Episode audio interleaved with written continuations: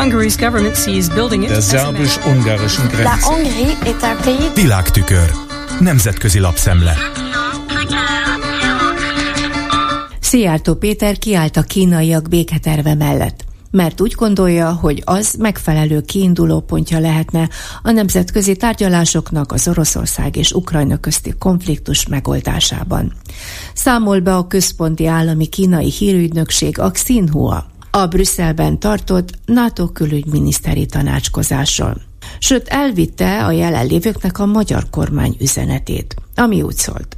Orbánik nem szeretnék, ha az Észak-Atlanti Szerződés szervezete amolyan Kína ellenes blokk lenne. Részletesebben Szijjártó kifejtette, szerinte a NATO és Kína viszonyát nem lehetne katonai természetűként leírni. Nem szabad rivalizálniuk egymással. Ehelyett a magyar kormány példáját kellene persze mindenkinek követnie.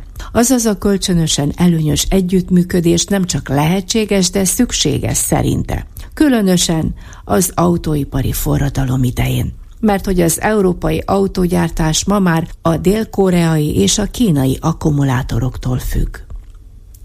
Természetesen a svéd lapok köztük a lokális, központi témaként kezelte a NATO külügyminiszteri értekezletén történteket. Kiemelve Blinken amerikai külügyminiszter dorgálással is felérő utalását arra, ideje lenne Magyarországnak és Törökországnak is a finnekihez hasonlóan már holnap jóváhagyniuk a Svédország NATO csatlakozásához szükséges parlamenti szavazást. Csatlakozott az amerikai tárcavezetőhöz minden résztvevő, minden tagország. Rishi Sunak brit kormányfő előzőleg például azzal érvelt, hogy a kibővített szövetség még határozottabban, még eredményesebben védheti a békét. De nem csak Európában, hanem az egész világon. Zárójelben Orbánék ugyebár egyfolytában a békéről papolnak, zárójel bezárva s hogy a britek nem a levegőbe beszélnek, rögtön be is bizonyították. James Cleverly külügyminiszterük újabb 12 millió fontos segélyt ajánlott fel Ukrajnának.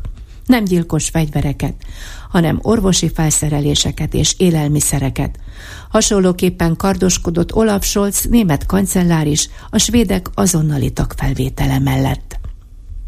A CNN-nek nyilatkozó NATO főtitkár nagyon óvatosan fogalmazott arra a kérdésre, ami Magyarország Ukrajna ellenes álláspontját feszegette, mivel hogy a magyar külügyminiszter kijelentette. A NATO egységének megbomlását jelzi, hogy Magyarország ellenkezésének dacára összeült a NATO-Ukrajna bizottság a külügyminiszterek részvételével. Zárójelben Magyarország 2018 óta rendszeresen akadályozza a hivatalos ülések megtartását. Jens Stoltenberg rendkívül fontosnak tartotta a bizottsági ülést, hisz, mint ahogy fogalmazott a CNN-nek, a NATO most elsősorban Ukrajna megsegítésén dolgozik. Ezért az ukrán külügyminiszter jelenléte egy ilyen tárgyaláson több, mint szükségszerű. Így aztán a magyar külügyminiszter értésére adta a műsorban, hogy természetesen felvetették a kisebbségek ügyét is, az oktatási reform kérdését és jelezte azt is, épp az ilyen sok szereplős tárgyalások, a dialógus kiszélesítése hozhatja meg a közös megegyezést, hozhatja a feleket közös platformra. A The New Voice of Ukraine, az Ukrajna új hangja sem ment el a téma mellett.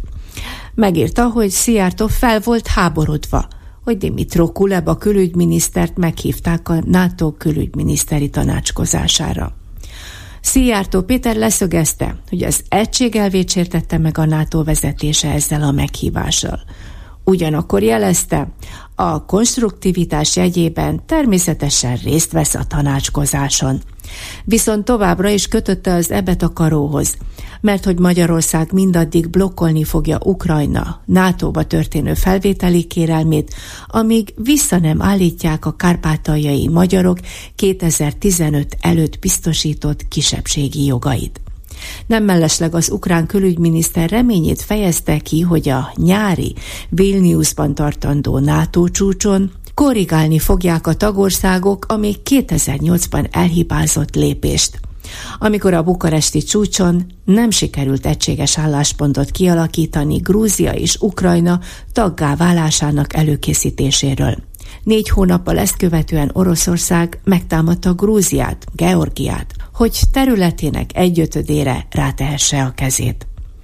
A világtükör összeállítását Csányászki Judittól hallották. Der szerbus-ungarischen Grenze. Nemzetközi lapszemlét hallottak.